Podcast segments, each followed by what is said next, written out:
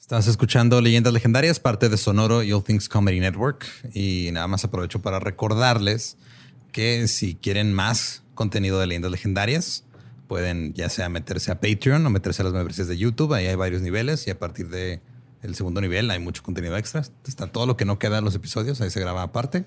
Así es. Datos extras que Badía se saca de la libreta que trae consigo en todo momento. Correcto. Ajá. Y este cuentos panteoneros una vez cada mes. Están cuentos panteoneros. Analizamos videos paranormales. Que ustedes nos mandan. Ajá. Y ahí lo subimos también, este, el primer viernes de cada mes. Entonces, si no se han metido a Patreon a las universidades de YouTube, ahora es cuando. Y también cuando se reanuden los shows en el 2027, van a ser los primeros en enterarse. Yes. ustedes tienen shot para comprar los boletos primero que todos los demás. Y pues ya nomás eso. Eh, los dejamos con el episodio 131. De leyendas legendarias. 31. ¿Estás bien? Ok, va. Me hiciste dudar. 131.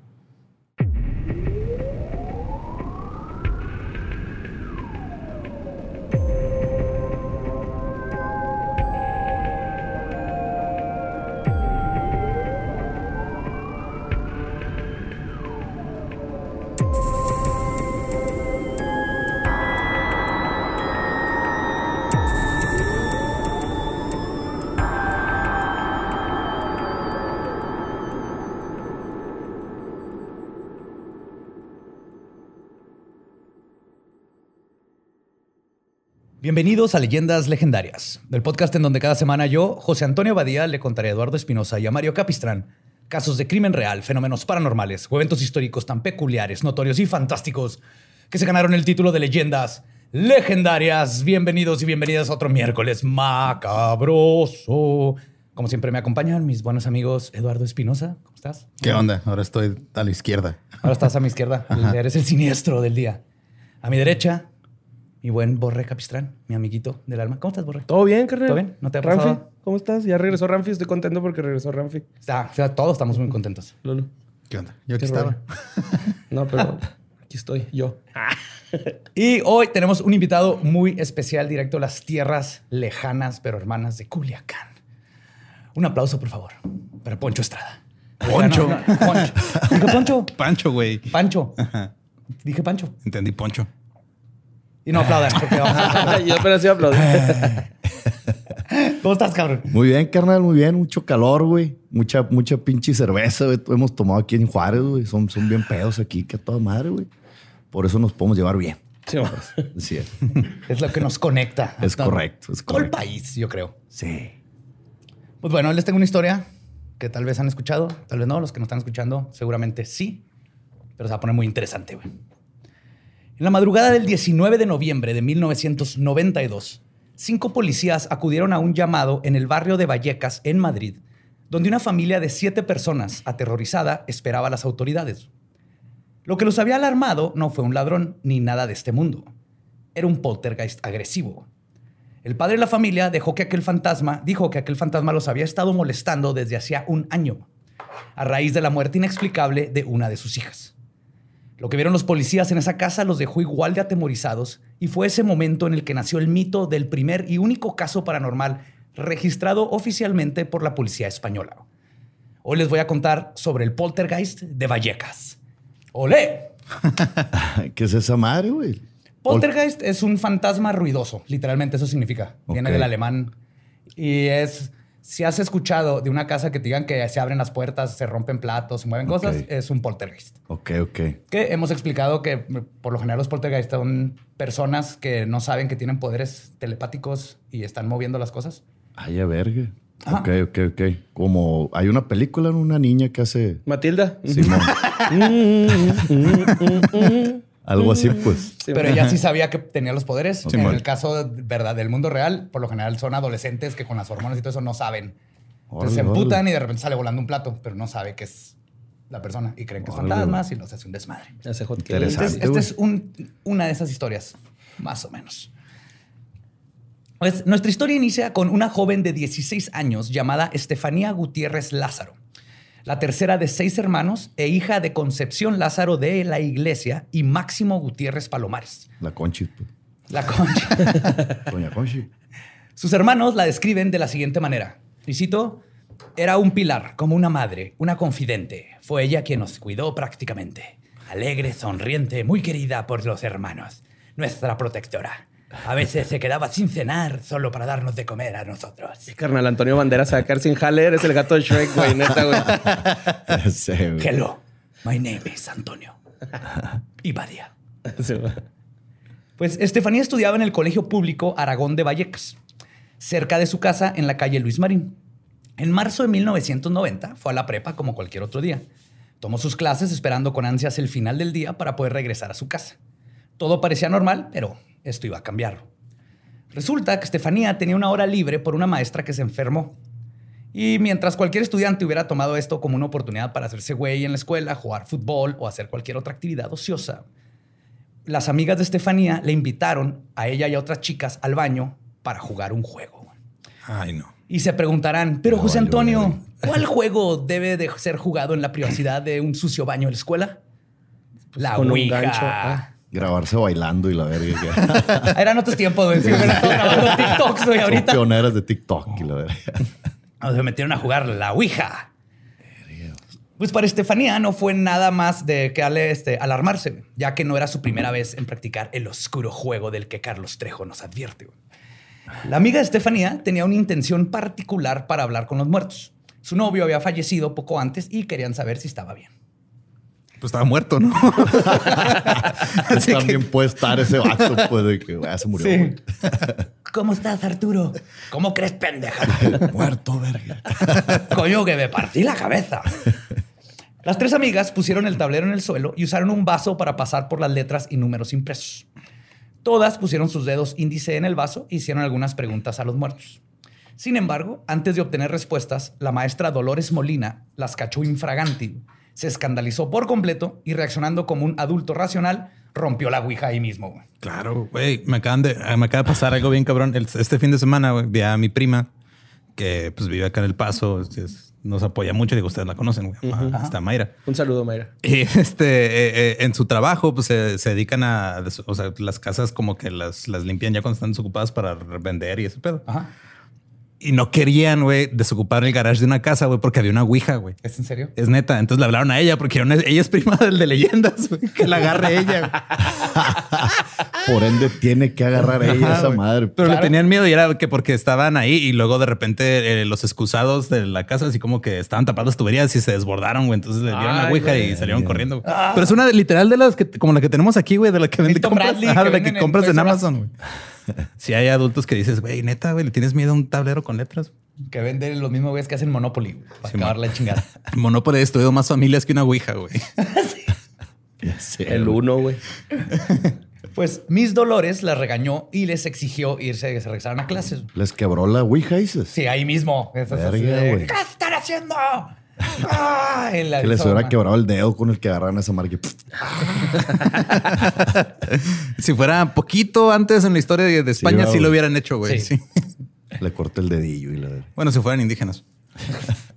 Pero la regañiza de la maestra no fue el peor castigo que recibieron. Se cuenta que el vaso de la Ouija se comenzó a llenar de humo antes de romperse en mil pedazos. Luego, el humo que se había formado entró por la boca y las fosas nasales de Estefanía. y dicen que fue ahí cuando comenzó la pesadilla que culminaría con su muerte.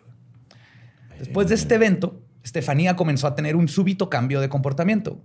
Se volvió problemática, irascible y extrasensible. Su relación con su familia empeoró tanto que en múltiples ocasiones atacó físicamente a sus papás y hermanos. Y eso no fue todo lo que cambió, ya que según sus padres, la chica también empezó a no poder dormir bien.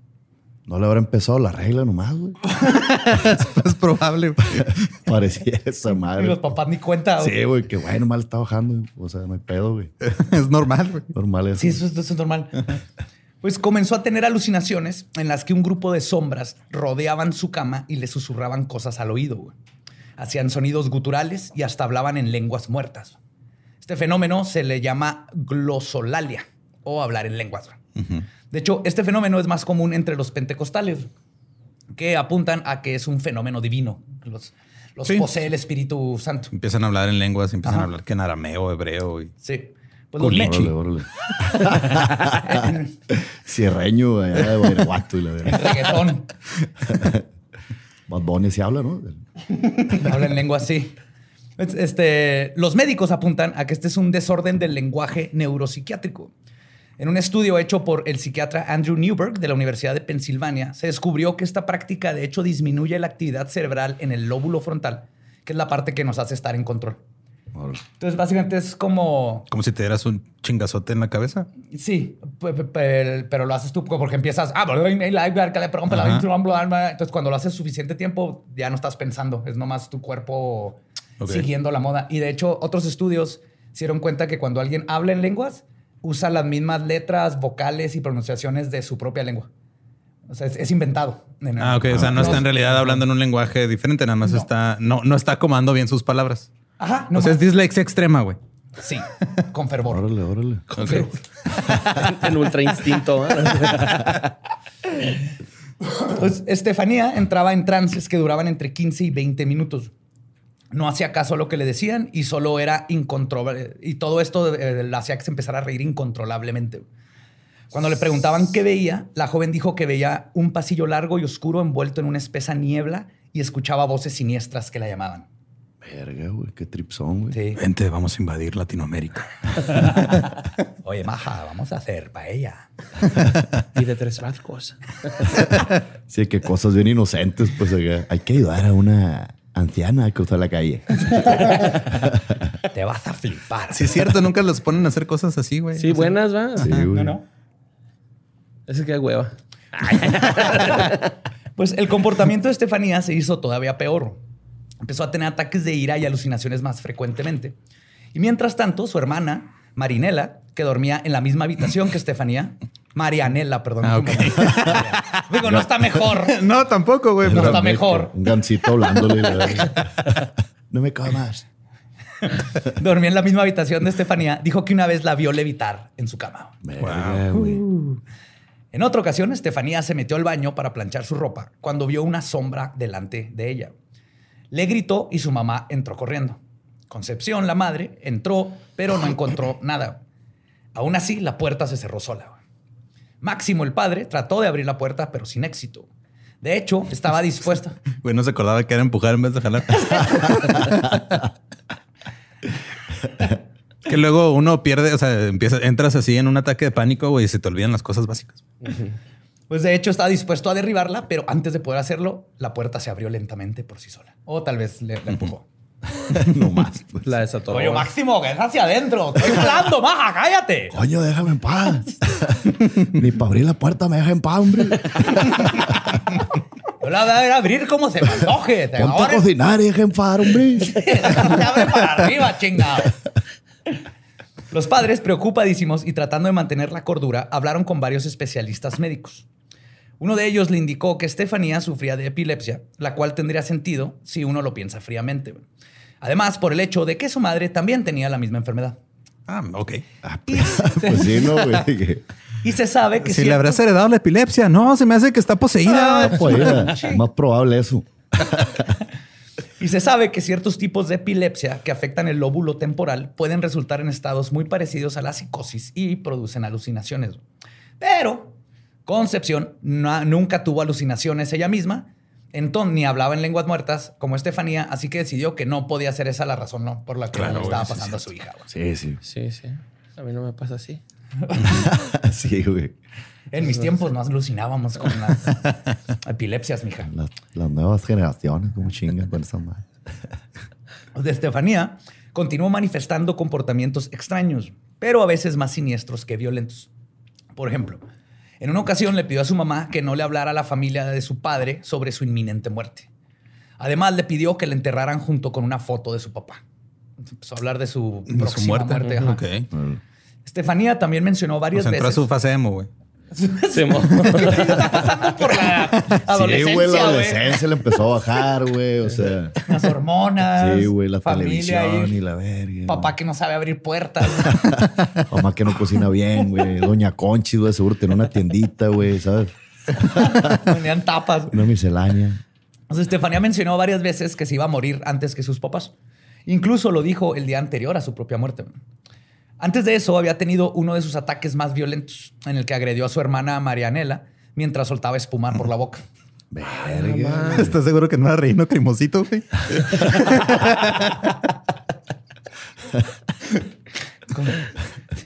Marianela vio a la hermana con espuma y todo y se lo comió.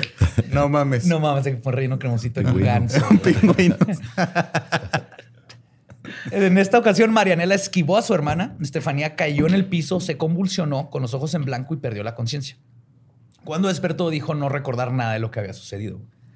Pasó todo un año desde la vez que las adolescentes invocaron a los espíritus y uno de ellos se me había metido en Estefanía. Finalmente, el 13 de julio de 1991, este experimentó el peor de sus ataques. Según Concepción, estuvo media hora agarrándose la cabeza y soltando espuma por la boca. Media hora, güey. Es un chingo. Ajá. Es un chingo de Para no espuma llevarla también. Pinche parisota, güey. Güey, ¿cómo vamos a limpiar ese cagadero a la verga? Ah, nomás la tienes que inclinar, ¿no? Como la cerveza para que... Para que se vaya. Y luego se hizo cerveza todo. Le pones el dedillo así en la boca, güey, para que se corte el Le gas. quitas la grasita de la frente. ¿no? O Le como cuando la- se te cae la de lata para que no salga espuma, que le das vuelta y le pegas, le hubieran dado así en la la cabeza, güey. La güey hizo el challenge ese de comerte la de ace, ¿no? güey? La bolita de ace. El Tide Pod. Ajá. Pues tristemente, después de media hora de estar sufriendo así y no haber sido llevada al hospital, Estefanía entró en coma. Y es cuando se la llevaron al hospital Gregorio Marañón. Eran las 11 de la noche. O sea, media hora tuvo que pasar para que dijeran, verga, yo creo que está mala, niña. Tuvo que quedar inconsciente para que dijeran, No. "Ah, no estaba mamando. Sí, pues es culero. Es culero cargarla y babeando espuma, güey, ¿no? O sea, que primero que cabe, luego ya. venga. Se deshidrató la verga y toda la vaca sacó acá. Sí. Entonces era hasta las 11 de la noche, la llevaron a la- al hospital y tres horas después, el 14 de julio, a las 2 de la mañana, Estefanía falleció. No mames. Algunos doctores dijeron que fue una asfixia pulmonar causada por la convulsión. Pero aquí viene uno de los detalles más extraños que le añaden al mito. Se determinó que este diagnóstico era insólito para alguien con el perfil de Estefanía. O sea, dijeron los, los doctores, esto no es común, es muy raro. Güey". Así que terminaron estipulando que ella murió, y cito, de manera súbita y sospechosa. En lugar de ponerle, este... ¿cómo De lo del pulmón y la verga. Pues Ajá. es que como que siempre caemos en el error de que cuando algo es este improbable, güey, ya eso comprueba que es sobrenatural, ¿no? Sí, y no, no ayudó. ¿Cómo nos vamos a dar cuenta que no hayan puesto, le dio epilepsia y se murió y la dieron haber tratado desde antes? Y Si Sí, no mames, güey. hubieran puesto eso, les estaría contando otra historia. Tú esa tu niña que le sale espuma por lo que te la llevas en vergüenza a algún lado, ¿no? güey? Totalmente. Sí, güey. Mínimo donde no manche. Sí. Donde no la periódico, ¿no? Pones un periódico, una lona, güey. O le pones un perro que lama todo eso y se lo come y la. Pues la terrible partida de Estefanía pudo haber significado un triste alivio para una familia que había sido testigo de su violenta enfermedad. Pero no fue así. Lo que fue lo peor tragedia de la familia solo sería el inicio de una maldición. Pero antes de que comenzara lo peor, hubo una época de relativa tranquilidad. Es como si aquella presencia les estuviera dando un poco de ventaja para reponerse de la muerte de Estefanía. Al principio hubo algunas manifestaciones del poltergeist. Se movían objetos, se abrían las puertas y el cuarto de Estefanía amanecía todo movido. Ya ve, hasta el fantasma sabe abrir la puerta. Le... y bien pendejo, esa madre. El problema se puso serio cuando Concepción sintió la caricia fría de un ser invisible. Además de que cuenta que aquella cosa también la despertaba por las noches y parecía llamarla desde el baño diciendo, mamá. Esto llevó a la familia a deducir que el epicentro de todo el fenómeno paranormal residía en el baño, justamente.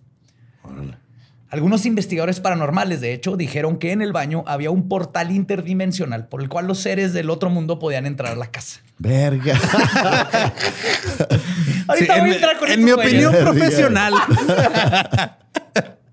No es, un- no es el fantasma de su hija que acaba de fallecer, en mi opinión profesional. Es un portal interdimensional varios, son varios, sí, causado por haber puesto mosaico color amarillo en el baño. Nunca hagan eso. Pues, este, a causa de esto, nadie en la No, es que no, ahora si lo piensas bien tiene sentido, güey, porque es muy común que llegue un español y luego vengan un chingo después también a hacer un cagadero, güey. Saludos desde el mejor logro que han tenido. Los amamos. ¡Ole! Pues nadie en la familia por esto se atrevía a entrar al baño solos. No sé si literal cagaban Sí, juntos güey, o que- cómo, pero... Pero digo, Otra vez vas a cagar. A ver, que cague. Y te agarro la mano. Así.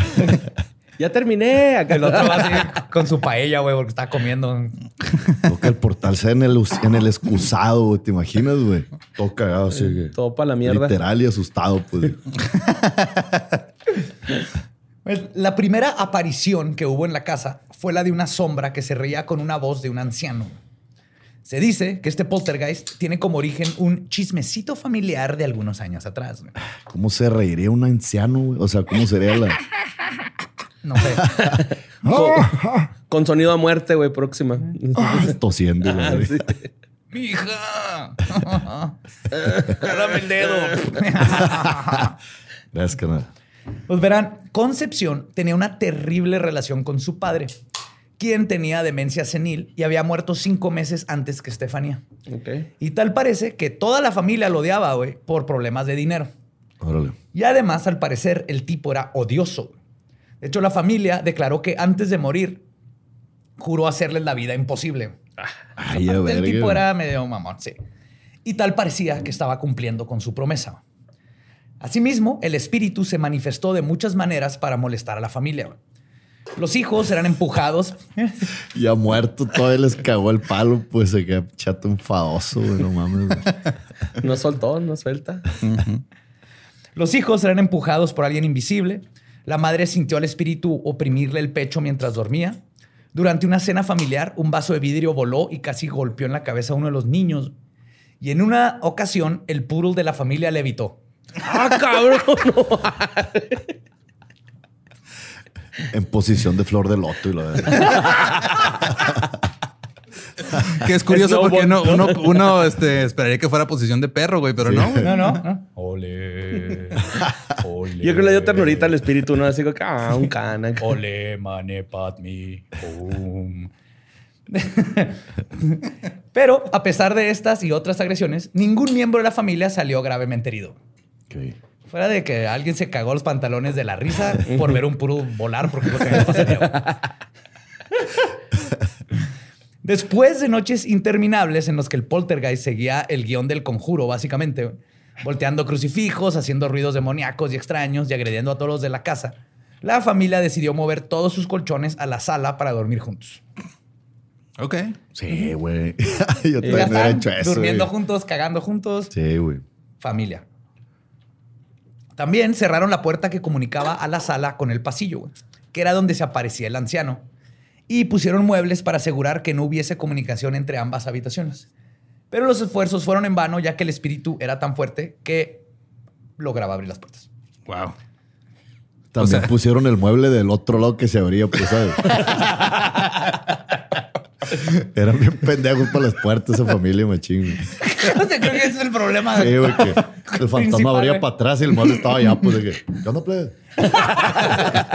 Verga, era el otro lado. Pues, Completamente desesperados, la familia Gutiérrez Lázaro decidió contratar investigadores parapsicólogos para ahuyentar a los espíritus, lo cual sorprendentemente atrajo a muchos farsantes. Por ejemplo, uno de ellos, proveniente de Sevilla, le quiso cobrar a Concepción este, la cantidad de 200 mil pesetas o 43 mil pesos más o menos del día de hoy, para, según él, deshacerse de la entidad. El fantasma de la casa Gutiérrez Lázaro se hizo mediático gracias a todo esto y se fue a la, a la notoriedad nacional cuando fue televisado por un autoproclamado psicólogo, parapsicólogo llamado Tristan Breaker. Pegado, Tristan Breaker. Ok. Tristan Breaker. Luego, este, esto hizo que todo entrara, que- perdón, sí, sí. Todo esto hizo que se convirtiera en una historia más para alimentar la televisión de mal gusto. Igual que en México ya tienen sus, sus trejos, güey, y sus El programas. quebratristanes. Ajá.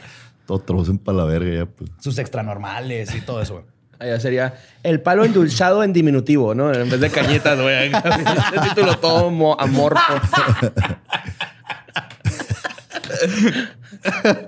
Ay, güey. Sí, el fantasma ser poltergeist. Ay, lo es que era homofóbico ese fantasma. ¿no? El- Las, las flipantes aventuras del fantasma homofóbico, güey. El juego de la boca no me preparó para esto. Siete mil pesetas. Ah, todavía me falta para alimentar un fantasma. Pero ¿cómo entregas una cotización de ese pedo? O sea, ahorita que lo mencionas. Ah, pues, qué bueno que me preguntas. Mira, ¿Cuáles son los conceptos? mira, pues, pues primero tienes que calcular lo- los galones de agua bendita que tener que llevar. ok. ¿Sí? Y luego, si es un, un segundo piso, es más difícil porque no hay, no hay tierra consagrada, güey. No se puede consagrar. Está, no está tocando la tierra, güey. Y luego hay que ver el tamaño del portal del baño. O sea, se- se- Sí, es, por diámetro, güey, lo que se cobra, güey. Ok. Sí, sí. Luego, les, les doy, les paso la hoja que yo reparto, güey, cuando, Ah, cuando cobro. Pues portando un look oscuro como Dandy, Breaker se había hecho famoso desde el caso del fantasma del Palacio Linares, ahí mismo en Madrid. Es otra historia de un fantasma que se aparece en, un, en un edificio viejo. Era también conocido por fabricar armas antifantasmas. Ok.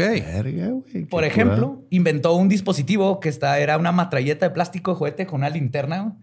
Y según él, era para poder este, detectar a los fantasmas y luego fotografiarlos. ¿Cómo fotografías a...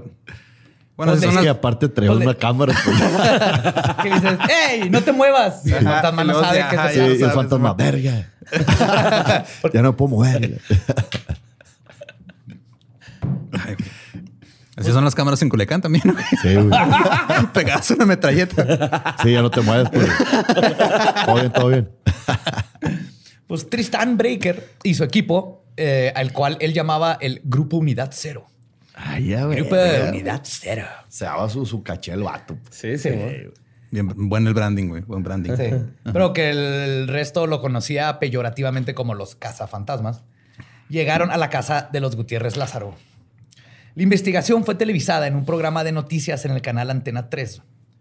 La voz en off narra, y cito, las discrepancias económicas entre Concepción y su padre, así como la extraña muerte de Estefanía. Durante la investigación se localizó el epicentro del espíritu. Luego, una psicofonía que se dice captó la voz del más allá, que decía, y cito, cuidado con el abuelo. Tristan Breaker. Eso suena a película en la que... o sea, que es como la de mi abuela es un peligro, ¿no? La del este. De Zac Efron y... No, era Martin Lawrence, ¿no? Que se vestía de, de viejita. Ah, no me acuerdo. La confundí con una de Robert De Niro, ¿no? Me parece que es. No sé, pero nos una tangente bien estúpida. Ajá, sí. Horrible que captaron tres personas. Saludos a De tres más de personas. 38 años. Son mis favoritos. Pues, Tristan Breaker tomó esta información y dedujo que, y cito, en la casa podrían haber dos energías. La de la chica es buena y pacífica. Y otra energía que supuestamente podría ser del abuelo, que es negativa, insultante y amenazadora. Pues que también van alimentando todo este, este diagnóstico que hacen con lo que la familia les dice, ¿no? O sea, es de... Totalmente. Ah, me dijiste que tu abuelo era culero. Ah, no, es que claro, la energía culera es la del Claro que ellos no, Sí, sí, no sí. dijeron nada del abuelo hasta que no les contaron toda la historia Ajá. del abuelo y todo lo que está pasando en la casa. Ah, Una buena investigación debería investigar de tú no sabes nada. Tú nomás Ajá. entras y miras Sí, como científico. pedo, y nomás tomas video, tomas audios y la gran mayoría de las veces no va a salir nada. Pero entonces así sí podrías corroborar. O sea, si verdaderamente dicen, ah, cabrón, había un abuelo ahí enseñándome las bolas. que las arrastra, ¿no? En lugar de arrastrar cadenas, van arrastrando sus bolas. No, que vende pelotas y la verga. ¿Cómo es esta? Y eh, en el reportaje también aparece una medium, obviamente, güey, que era compañera de Street and Breaker. Y siendo supuestamente, que fue supuestamente poseída por la energía mala, güey.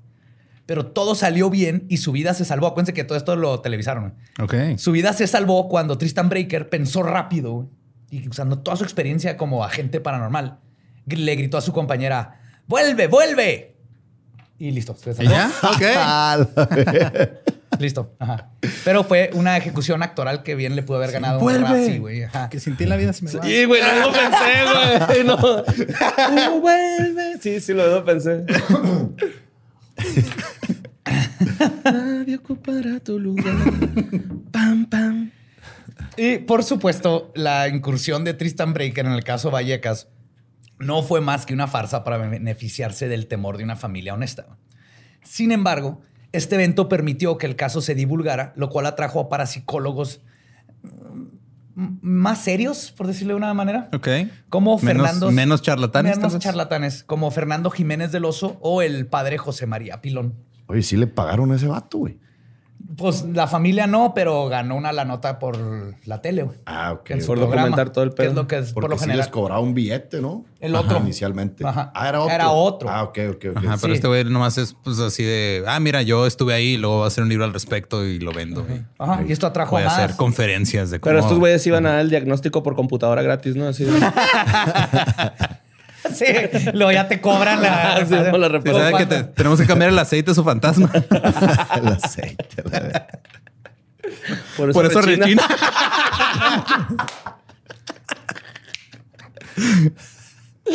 Ay, güey, perdón. Lo bueno de todo esto es que el engaño no fue pasado por alto por la familia, ya que en un programa llamado Esta noche cruzamos el Mississippi. What? A la verga. ¡Ey! O sea, les- nombre random pasado de verga, güey. ¡España! Y nada, que sí lo cruzaban y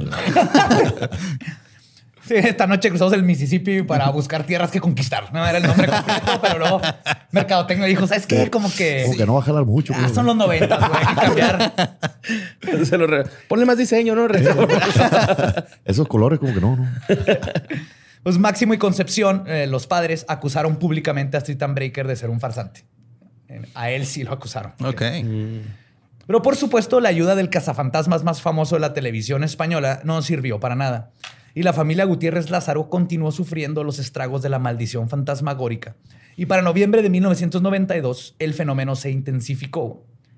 Esta vez, todos los miembros de la familia aseguraron ver una sombra arrastrándose por el suelo. Oh, qué pu- puto miedo, güey. Pues no- Así son las sombras, ¿no? Se arrastran por el suelo esos madres. Yo soy un experto parapsicólogo y el problema es que los focos están arriba. Están arriba los focos, Hay güey. que, hay que quitar esos focos. Ponlo abajo y luego se va a arrastrar por el techo, güey. Y todos vergas, esto, güey. Son 200 mil pesetas.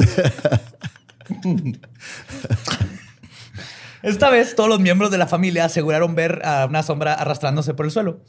Marianela y Querubina, hermanas de la difunta Estefanía, fueron las primeras en ver las sombras. Espantadas, intentaron prender una lámpara para espantar al poltergeist, pero ellas aseguraron que la lámpara empezó a agitarse, lo que hizo imposible manobrearla. Entonces tuvieron que correr a prender la luz del cuarto y con eso la sombra se esfumó. Y aparecieron otras dos, pues acá. ¡Me vienen siguiendo! Sí, bueno, no- Sí está bien pendeja No esta vale. familia, ¿verdad? No abren puertas, asustan con sus sombras, güey. Los Coño, güey. que este poltergeist me lee la mente. Se mueve igual que yo. Estoy flipando. Estoy toda flipada. ¿Qué vamos a hacer? Otro dato sobre esta nueva aparición era que todos los que presenciaron esta sombra aseguraron que los lugares donde se había posado el espíritu quedaban fríos como el hielo. En un intento por tener pruebas físicas de la existencia del poltergeist, Concepción echó harina al pasillo de la casa. Y a la mañana siguiente encontraron pisadas de un hombre, de la cual no hay ninguna evidencia, pero... eso dice. En otra ocasión, la misma madre amarró todas las puertas con cuerdas cuando la familia salió de la casa y descubrieron en su regreso que las cuerdas habían sido cortadas. A ver si el papá no se les olvidó ya. Coño, llevo dos horas cortando cuerdas. Apenas aprendí a jalar y Abrir puertas. cuerda. ¿Por qué me ponen cuerdas ahora, coño? El 19 de noviembre, toda la familia se amontonó en la entrada del departamento cuando vieron una pelota rebotar lentamente hacia ellos. Les digo, es el guion del conjuro todo esto. Máximo, era uno de los hijos, agarró la pelota y la mandó al otro lado. Pero dicen que cuando estuvo a punto de pegarle a un objeto, la pelota se regresó. Ay, a ver. Como si alguien lo hubiera cachado y se la regresó. Ajá. Era el AMLO, güey. Sin Ahí, duda. eh, Macaneándole. El meme ese de... eh, ¿Quieren que les dé el informe o quieren ver hacerme cuadrangulares? Sin duda, el 19 de noviembre fue un punto de inflexión para la familia. Incapaces de encontrar ayuda de los expertos paranormales, decidieron contactar a las autoridades, quienes se especializan en problemas relacionados con lo terrenal. Pero, pues ya se habían quedado sin opciones. Iban a hablar a la policía. Ok. O sea, porque primero es mi hija está escupiendo este, espuma, güey. Eh, de seguro es un fantasma y luego ya después la llevamos al hospital. Aquí también fue primero hay que hablarle a todos los Carlos Trejo de España, güey, y luego ya le hablamos a la policía. Exactamente. Ok. Sí, están pendejos, ¿verdad, güey. Bastante. Sí, es una familia pendejona los Gutiérrez. Pues Cuando, Supersticiosa, güey. Dejémoslo en supersticiosa. Doña Conchi, pues. cuando Máximo explicó lo que había estado pasando, explicó cuando lo que había estado pasando en la casa, el operador naturalmente quedó completamente escéptico. Le pidió a Máximo que le pasara el teléfono a su esposa para que ella pudiera testificar que el señor no estaba ebrio o drogado. Al hablar con Concepción se percató de que estaba igual de espantada que el esposo. De que los dos están igual de tomados y drogados, ¿no? ¿Qué coño se metieron? Bájenle a ese Jerez. Así que el oficial pidió hablar con alguno, con los dos hijos más grandes, güey, quienes contaron la misma historia. Se lo comieron los gatos. Espera. ¿Qué te pasó, Durian? ¿Sabe qué pasó? Coño, la familia se droga toda junta. Convencido de que por lo menos algo extraño estaba sucediendo, que aunque podría no tener que ver con fantasmas, definitivamente parecía que la familia creía estar en peligro. Por lo menos decidió mandar una patrulla a su dirección en la calle Luis Marín número 8. La policía hizo una inspección de rutina, recorrieron la casa para ver anomalías y entrevistaron a la familia. Ese fue el momento en que nació el histórico expediente Vallecas, el primer reporte policíaco en España que habla sobre un poltergeist. Porque lo que vieron los investigadores era algo imposible de creer. Órale. A los pocos minutos después de haber entrado a la casa, el agente en jefe, Pedro Negri, llamó a la estación de policía y dijo que la historia de fantasmas que contó la familia había sido verdad. El ex- Un morenillo acá. Él es Pedro Negri. El expediente Vallecas deja testimonio de las apariciones paranormales que percibieron los policías. Cuenta, por ejemplo, y cito, estando sentados, en compañía de toda la familia, pudieron oír y observar como una puerta del armario perfectamente cerrada se abrió de forma súbita y totalmente antinatural, lo que desencadenó una serie de sospechas serias en el inspector jefe y los tres policías ahí presentes. También, y cito, se produjo un fuerte ruido en la terraza donde pudieron comprobar que no había nadie, por lo que las referencias sospechadas aumentaron y se reforzaron, tomando el suceso un interés insospechado. Luego explican que momentos después pudieron percatarse y observar como una mesita que sostenía el teléfono y concretamente en un mantelito. Y cito, apareció una mancha de color marrón consistente que el oficial Z2 identifica como babas. wow. Ok. ¿Ok? Aparecieron Chingón. Me gusta cómo eh, te, enfocaste en tu genética vasca, güey, para empezar a hablar así. Ah, va, ¿Qué tiene? ¿Cuánto- cuánto-. Como babas. ¿Qué porcentaje vasco eres? Como un sumo así. 2%. Vasco es un chingo. ¿Sí? Sí, sí, sí. Mi Ah, mayoría es todo español sí, y vasco. Ajá. Pues, tiempo después, el inspector Pedro Negri dijo que se arrepintió instantáneamente de no haber recolectado una muestra de esas babas para su análisis. Cosa que pudo haber echado a la luz el origen del poltergeist. O sea, pero ellos estaban ahí viendo el mantelito con eh, la- en la- encima de la mesa y de repente salieron los babos o ya estaban ahí cuando llegaron. No, después de que estornudó un vato. Con tuberculosis. Me- me- me- Vamos a llegar a eso exactamente. Ok, gracias. Pero como viene en el expediente, justamente lo que explican es eso. Ajá. Vieron que apareció, vieron que se, vieron los ruidos. Ajá, o sea, vieron que se abrió la puerta. O sea, digo, porque lo que se abra la puerta y todo entiendo, pero que de repente Salga baba. salga baba de- así de. ¿De Digo, porque la pues? niña que tiraba espuma ya no estaba ahí. güey. Oh, es esa madre. Sí. Pues en el expediente también escribieron que durante el recorrido de la casa, y cito, observamos que un crucifijo de madera al que el fenómeno al que estamos haciendo referencia le había dado la vuelta, arrancándole el Cristo que estaba adherido al mismo. Que según ellos, manifestaba que uno de los hijos tomó el Cristo del suelo y lo volvió a poner en el, en el crucifijo. Ok. y junto a un póster que, según ellos, de forma súbita y extraña, este, aparecieron de repente tres arañazos sobre el citado póster. Y es cuando el Cristo se volvió a caer. güey. Como la- Lore- Lorena Herrera acá en el póster. Es todo. Como de mecánico acá, pues. Sí, eh, no está arañado, no está, Sí. está tieso. está- Y Doña Conchis le cagó ese póster y lo arañó a la verga. pues. En otro apartado del expediente se puede leer que los policías escucharon otro golpe proveniente de la terraza, pero que tampoco pudieron determinar su origen. Todo esto ocurrió mientras la policía entrevistaba a la familia, Estaban entrevistándolas y platicando y dando la vuelta a la casa y de repente pasaban cosas todo alrededor. Y era el perro que levitó tanto que estaba. Ya se les había olvidado, güey. Era, perro de techo, pero por adentro, güey. ¡Play! Pues levitó el perro y quién sabe dónde quedó la en el techo, güey. Le tenemos que aventar la comida, güey. Su jamón serrano. Órale, Life. La paella. Se dice que aunque el espíritu se aparecía solo cuando había oscuridad, la luz callejera que se filtraba por la ventana permitió que todos pudieran ver a la perfección los terribles fenómenos, los que aseguraban provocó que la mayoría de los policías huyeran del lugar como cobardes, con excepción de Pedro Negri, güey, quien se quedó ahí cumpliendo su deber. ¿A dónde van, culones? Pues él siguió inspeccionando la casa y confirmó que efectivamente no había un engaño. No había nadie simulando las apariciones.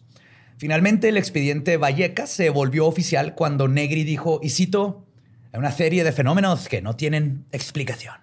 Ole. Boom, y se hizo oficial. Ah, huevo.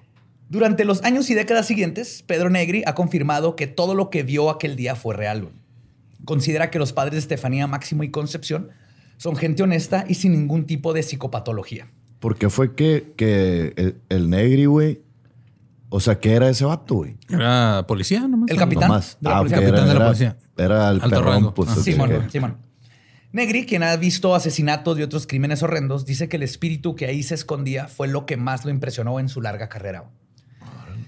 El agente Negri fue de los únicos que vio en la familia este, Lázaro un grupo de personas profundamente atemorizada e incapaz de encontrar respuestas para este fenómeno que los atormentaba.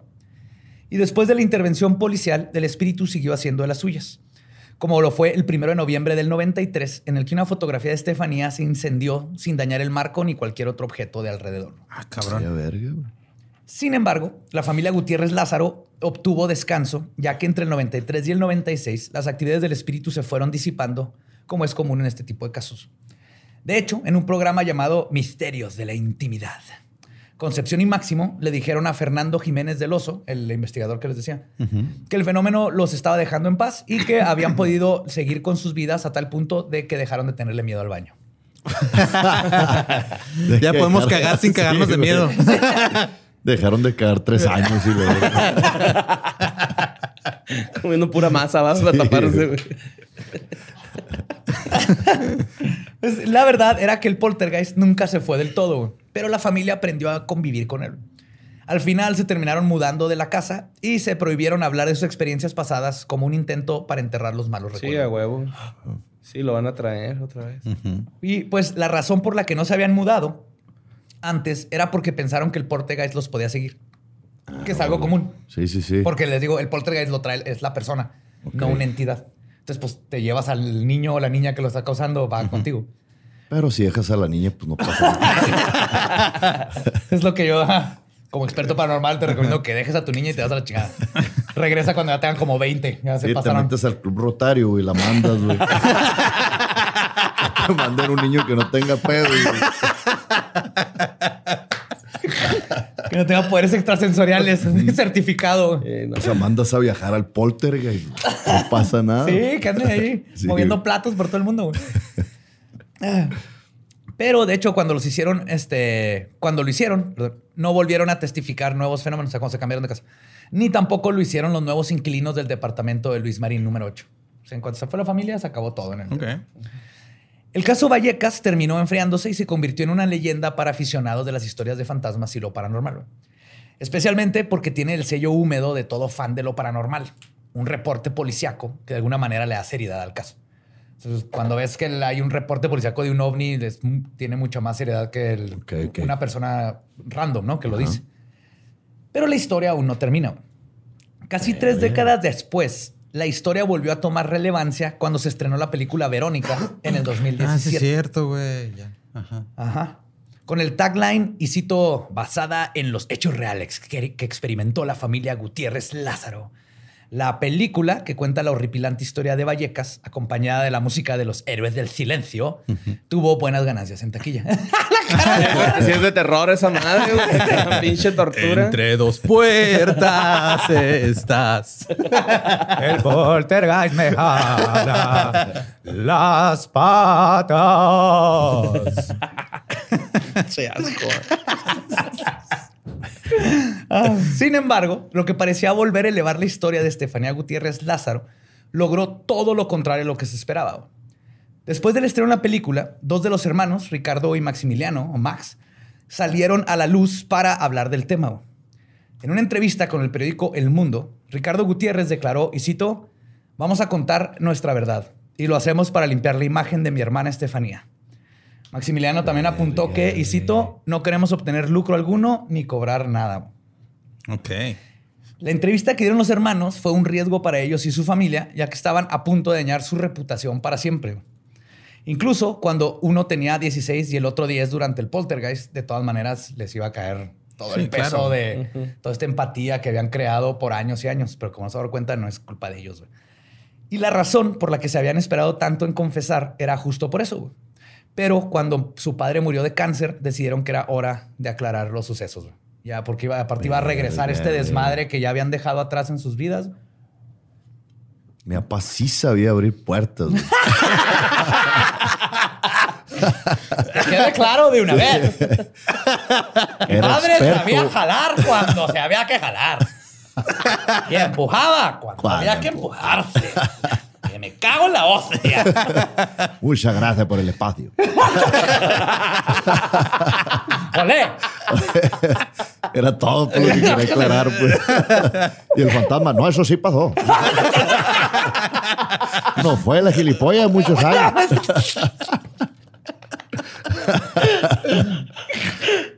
Pinche vato. En primer lugar, Maximiliano dice que muchos de sus familiares demandaron a la productora que hizo Verónica. A lo que Maxi dijo, y cito, eh, pienso que no tiene sentido. La película nada tiene que ver con el caso Vallecas que vivimos. Estuve en contacto directo con sus creadores, me consultaron parte del guion y di mi visto bueno. Pero él sabía que todo era una película, güey, ficción. Efectivamente, la historia del caso Vallecas que ellos vivieron no fue como lo contaron.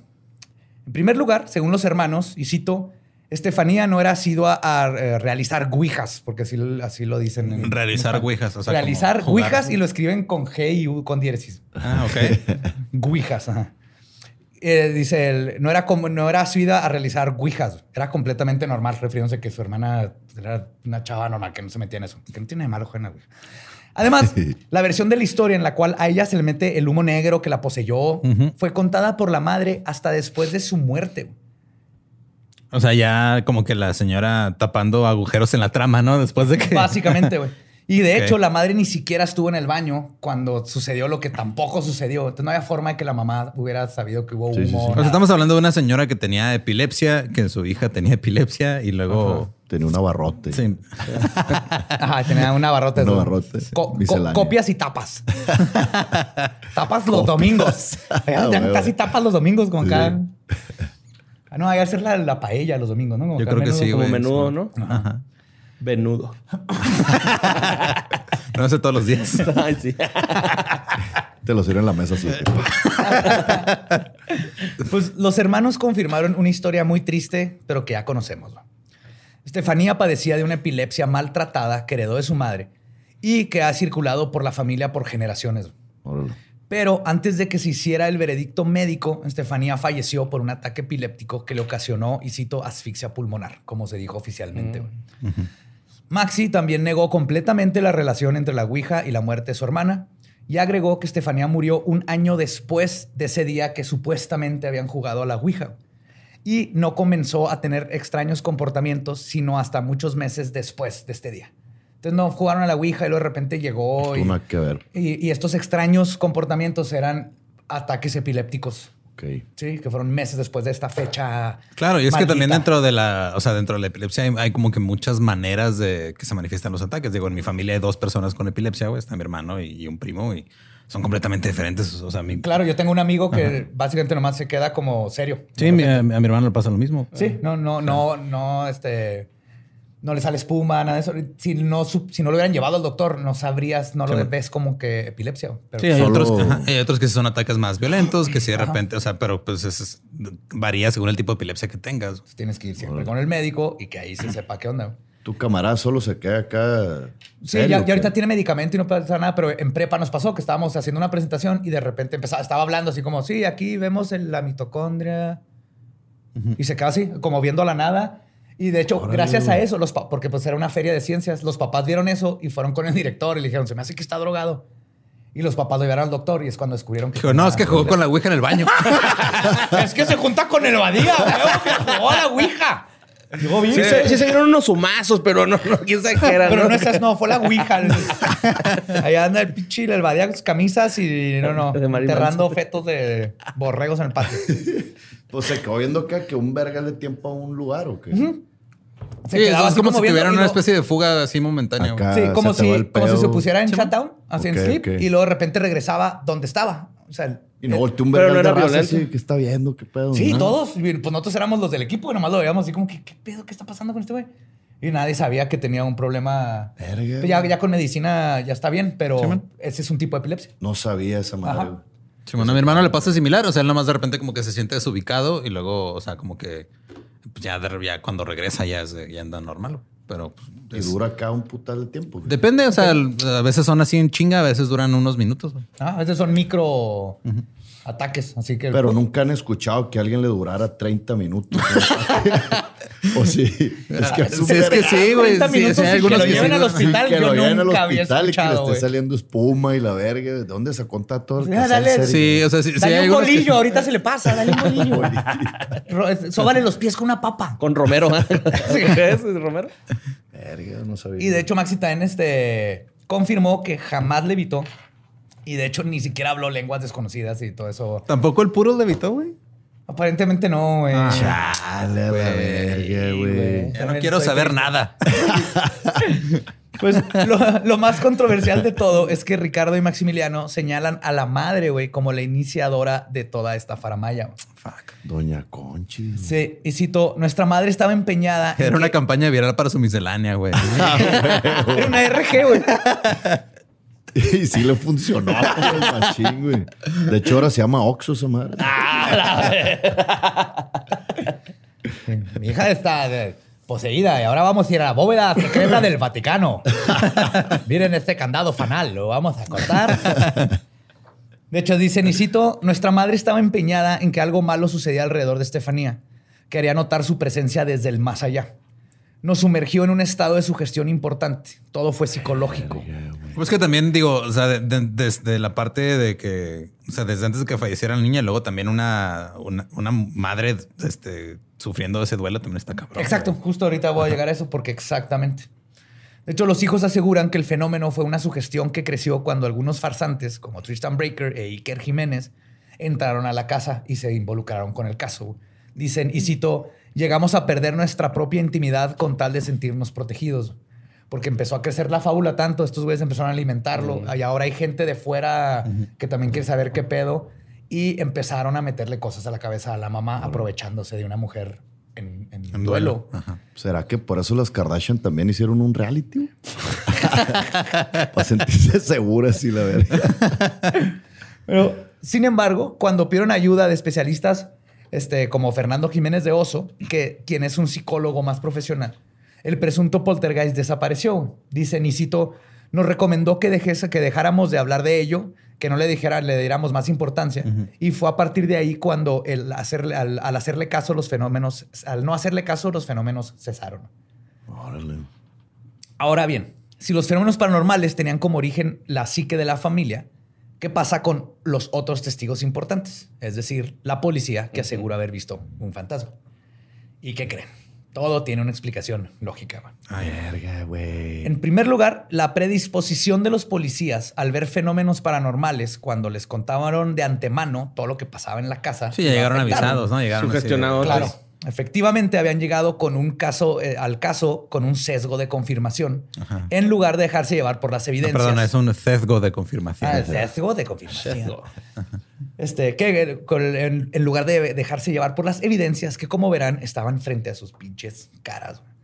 Por ejemplo, sobre el crucifijo que viene en el expediente Vallecas, que se dice que se dio vuelta y se cayó el Cristo que tenía adherido. Este, esto, para empezar, sucedió fuera de la vista de todos. Ajá. De repente se cayó. Y fue y además fue explicado por los hermanos, quienes dijeron, y cito, ni ellos ni nosotros vimos caer el crucifijo. Era un día frío con lluvia. Al cerrarse una de las puertas de un portazo, el clavo al que estaba adherido el crucifijo se descolgó. Verga, güey. Todo bien simple, la verdad. Güey, sí, el famoso póster con lo de, de esta Marti Gareda. Lorena Herrera. Este, que se rompió frente a todos, tampoco. Cuando llegaron y vieron que se cayó el crucifijo, estaba el póster que ya estaba roto. Y dicen los hermanos, era un póster viejo que ya estaba roto y desgastado y nadie sabe desde cuándo tenía así madreado. Pero nadie lo vimos que se rompió. Ok. También porque verga no lo quitan si ya está todo Sí, culero. Hoy no atendieron a su hija que tenía epilepsia. ¿Tú crees que van a cambiar un póster? Es que le decían al papá que lo fuera a cambiar, güey. Y siempre. papá, decía, sí. No, al rato, al rato No, que sepa. no abra pues, la sí. puerta. Sí. Coño, ¿cómo se quita el póster? Lo empujo contra la pared. Por eso Ajá, están es que lo empujo y no se sale. O lo aruño. Ayer lo aruñó. Que me cago en el póster que no se quita. Y Negri después este, puede descansar a gusto con su arrepentimiento de no recoger el pañuelo con las babas ectoplásmicas. Ya que no era más que una servilleta con potito, que es un puré de para bebés. ¿no?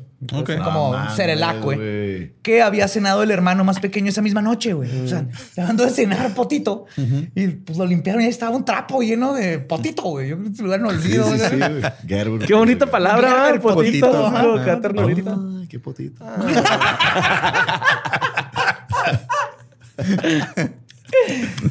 Ay, güey. Qué potito come. Y entonces eso fue todo, güey. Pero aún así, el policía no es inocente de ayudar a exagerar el caso. Esa misma, en, la, esa misma entrevista, los hermanos de Estefanía hablaron de otras inconsistencias en la historia. Como el hecho de que Nigri, tan solo unos días antes, había declarado que la puerta del mueble del armario este Sí, la que se abrió sola. Ajá, giró y pegó una docena de violentos portazos. Y eso es lo que venía en el expediente. Es- Perdón, eso dijo él cuando lo entrevistan. Cuando en el expediente Vallecas informa que solo hubo uno, o sea, se abrió. Ajá, Y ya. Se abrió así. Y aún esta simple apertura era algo común en la casa. güey. Dicen los hermanos que ese, ese armario güey, está lleno de álbumes de fotos y cosas que constantemente se resbalaban. Y pegaban en la puerta y la abrían. Y era algo que a cada ratito les pasaba. Y además, justo esa misma noche que comentaron el extraño fenómeno, acaban de sacar unos álbums, lo mostraron y todo, y luego lo volvieron a guardar. Ah, ok. Entonces nomás se cayó otra vez y abrió la puerta. Ya Verga, güey. Hasta el álbum de fotos abre mejor la puerta que los papás. Voy a cambiar el título de este güey. A la verga, güey. O sea que la mamá hizo todo el cagadero, pues. Más o menos. fue como que entre sí, o sea, como digo, está batallando porque duelo. perdió a su hija por una enfermedad, sí, sí. güey, y ella no quiere aceptar eso, quiere. O sea, porque también imagínate la culpa de, o sea, yo soy su mamá, yo tengo esta enfermedad que le pasé. Y la dejo Y- convulsionarse media hora antes de llegar al Sí, hospital. que, Sí, o sea, ahorita termino la paella y te llevo un verguiza. Aguántame media hora. Y como que está lidiando con eso. Y luego los hermanos están chiquitos, güey, estos niños le dicen, ah, es que es un fantasma. Y dicen, ah, huevo, es un fantasma, güey. Sí, sí, sí. Más si te dice tu mamá, pues acá. Sí, Ah, exacto, a huevo. tu mamá. En otro apartado del expediente se lee, y cito, no habían salido de la sorpresa cuando se produjo un fuerte ruido en la terraza y pudieron comprobar que no había nada. ¿Se acuerdan que los ruidos en la terraza? Y esta es la mejor parte, güey. El poltergeist de este fenómeno era Ricardo Gutiérrez Lázaro, quien confesó que había sido él el que tiró una piedra de la terraza desde el balcón contiguo. No güey. mames. Qué pedo. Eso fue, güey. Una piedra, güey. No mames, güey. Y la razón, y cito, mi madre me pidió a escondidas que tirase algo a la terraza para impresionar más a Es los que- policías. Así que cogí una piedra que había en el salón, me, Me fui al balcón eso. y al tirarla golpeó en una despensa de hierro que teníamos en la terraza. Se causó el Ah, ruido tenía que los ¿no? policías pusieron así como que, güey, o sea, pinche astarota aquí en esta casa. Pues resulta que esas y muchas otras farsas provenientes de la familia fueron ideas de Concepción, quien decía a sus hijos que inflaran la realidad. Esa conchita, güey. Y el padre no estaba enterado de nada de esto. Igualmente, dice Maximiliano, y cito, no perpetramos más fenómenos, pero sí contamos cosas que no habían sucedido. Aleccionados por Tristan Breaker, quien nos decía lo que debíamos decir. Pues claro, ese güey le convenía, güey, porque eso se iba a Claro. convertir en Sí. más jale para él, güey. Porque el- es lo que pasa con todas estas investigaciones. Cuando es por rating, tienes que producir un fenómeno. Sí, sí, sí. Porque la gente las han entrenado a esperar que siempre que vas a una casa te va a salir un monje, la novia loca, duendes. La novia loca, la verga. sí, en el cementerio que "Ah, es que se murió en su boda y por eso se sigue apareciendo. Ah, ok, ok. Siempre. güey. Pues las repercusiones de esta mentira fueron brutales para los hijos Gutiérrez Lázaro. Muchos de ellos sufrieron bullying en la escuela y además sufrieron la presión de salir en televisión nacional sabiendo que su mamá y, y los de, este, paranormales los estaban coaching. ¿Cómo le darás bullying a ese vato? ¿Quién soy? ¿Quién soy? ¿Qué? ¿y, y tu puro? ¿Dónde está tu puro, güey? De hecho, todo esto está bien cabrón porque... Le hacían bullying, le hacían un perrito así de Sí, globoflexia con helio, güey. Se lo aventaban. con, un, con un cordoncillo. Puro ajá, helio. De hecho, estaba bien triste, güey, porque el mismo Maxi dice que debieron haber involucrado asuntos sociales. Sí, ya al, pasando, al div de allá. Ajá. Pobres. Y este, además de esto, los hijos aseguran que, y cito, podría, que su madre podría sufrir una desviación en la percepción de la realidad, que presenta un discreto desequilibrio emocional, es neurótica, tiene una gran necesidad de llamar la atención. Verga, güey. Y Tiene un vergal de cosas. Hubiera hecho stand-up. Sé, güey. Más fácil, güey. Sí. Y pues, la ¿No les pérdida... ha pasado que su pudor flota?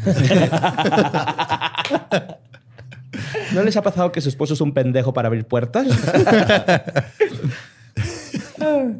Pues sí, como decías tú, Lolo, la pérdida de una hija pudo haber sido el catalizador para que Concepción se refugiara en lo paranormal, para llenar el vacío que tenía con atención mediática.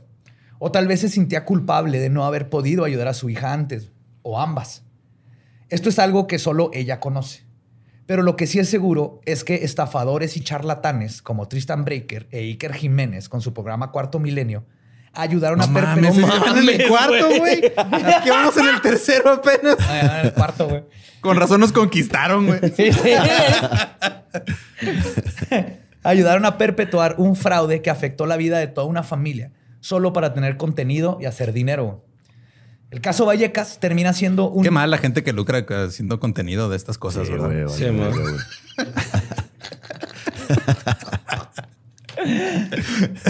Ah, el caso Vallecas termina siendo un cuento paranormal que nace de la mente de la madre, de una madre en duelo, que fue manipulada por charlatanes sin escrúpulos, que convirtieron una tragedia en una pesadilla. Y justamente sobre esta línea de charlatanería es que continuaré lo que llamo el fraude double feature. Ok. Ya, En el próximo episodio voy a examinar quizás el caso paranormal español más famoso, No, güey. las caras de Belmes. ¿Por qué no lo haces ahorita? Estoy bien clavado en la historia que otro día vamos a ver eso. Verga, güey. Vale, verga. Sí, este es otro caso. Sí, sí, sí. O sea, aparecen unas caras en las paredes y en el piso. güey. Verga, güey. Y que, como veremos, comparte a varios de los mismos estafadores que conocimos hoy. güey. Y vamos a conocer los extremos a los que llegan con tal de mantenerse relevantes sin importarles esparcir desinformación y en varias ocasiones, como vimos hoy, destruir vidas. Verga, güey. Qué cabrón, y ese fue güey. el poltergeist de Vallecas. Verga, Olé. qué loco, güey. Qué loco estuvo esa madre, la neta, güey. Pasado de verga. Sí, y es, y es muy cabrón estos casos porque es bien común que alguien se trampe de ahí y dure décadas. Décadas. y- Siempre, es- siempre termina así una historia de, de esas madres del poltergeist. No, no, no. Hay unas muy buenas. Hay algunas en las que sí no hay explicación y sí hay, están Ok, bien sí, documentados ese pues. pedo. Por ejemplo, un paralelo fue el, el que contamos, el de la entidad, donde sí se involucraron parapsicólogos de una universidad. Ajá. Y ahí sí hay, lo único que hicieron es estudiar el fenómeno. No están tratando de deshacer nada, no eran brujos, no.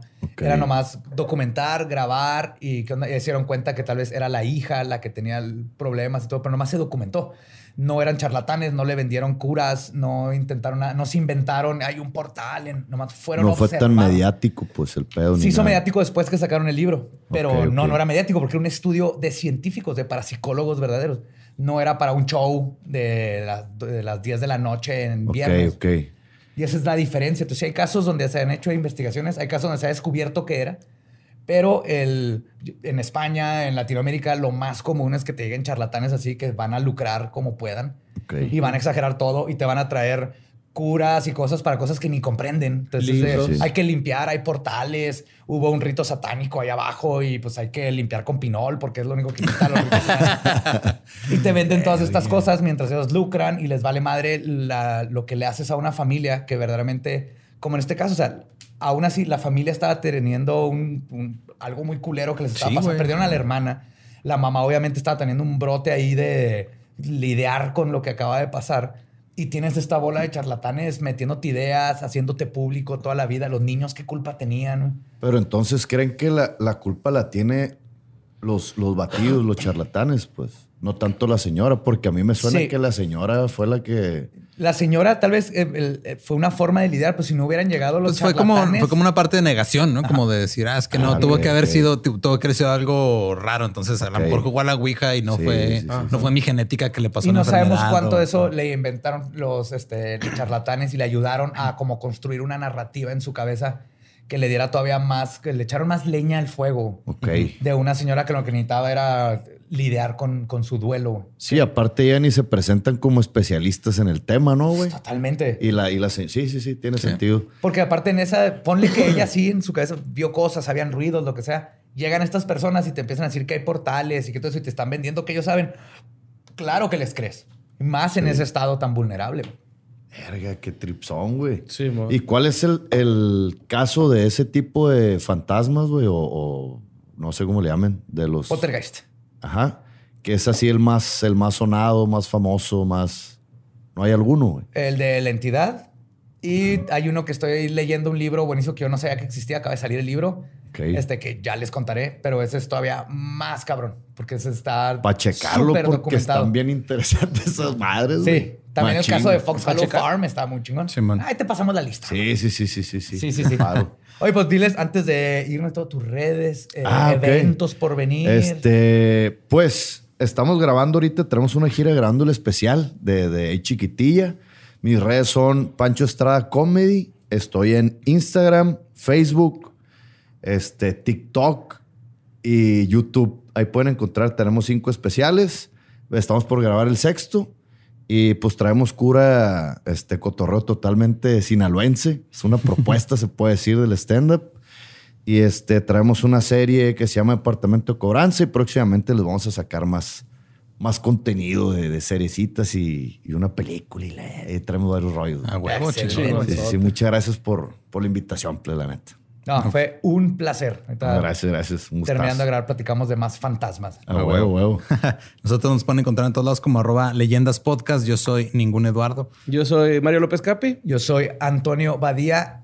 Me encuentran como El Badiablo y nuestro podcast ha terminado. Podemos irnos a pistear. Esto fue palabra de Belzebub. ¡Olé! Cojones. Se escucha mi agrura, ¿no? ¿Se, escu- ¿se escucharon ese pedo? Viste Acá, pinche zapote, güey. Traía. Sí, mo. Lo escuché. No se escuchó acá.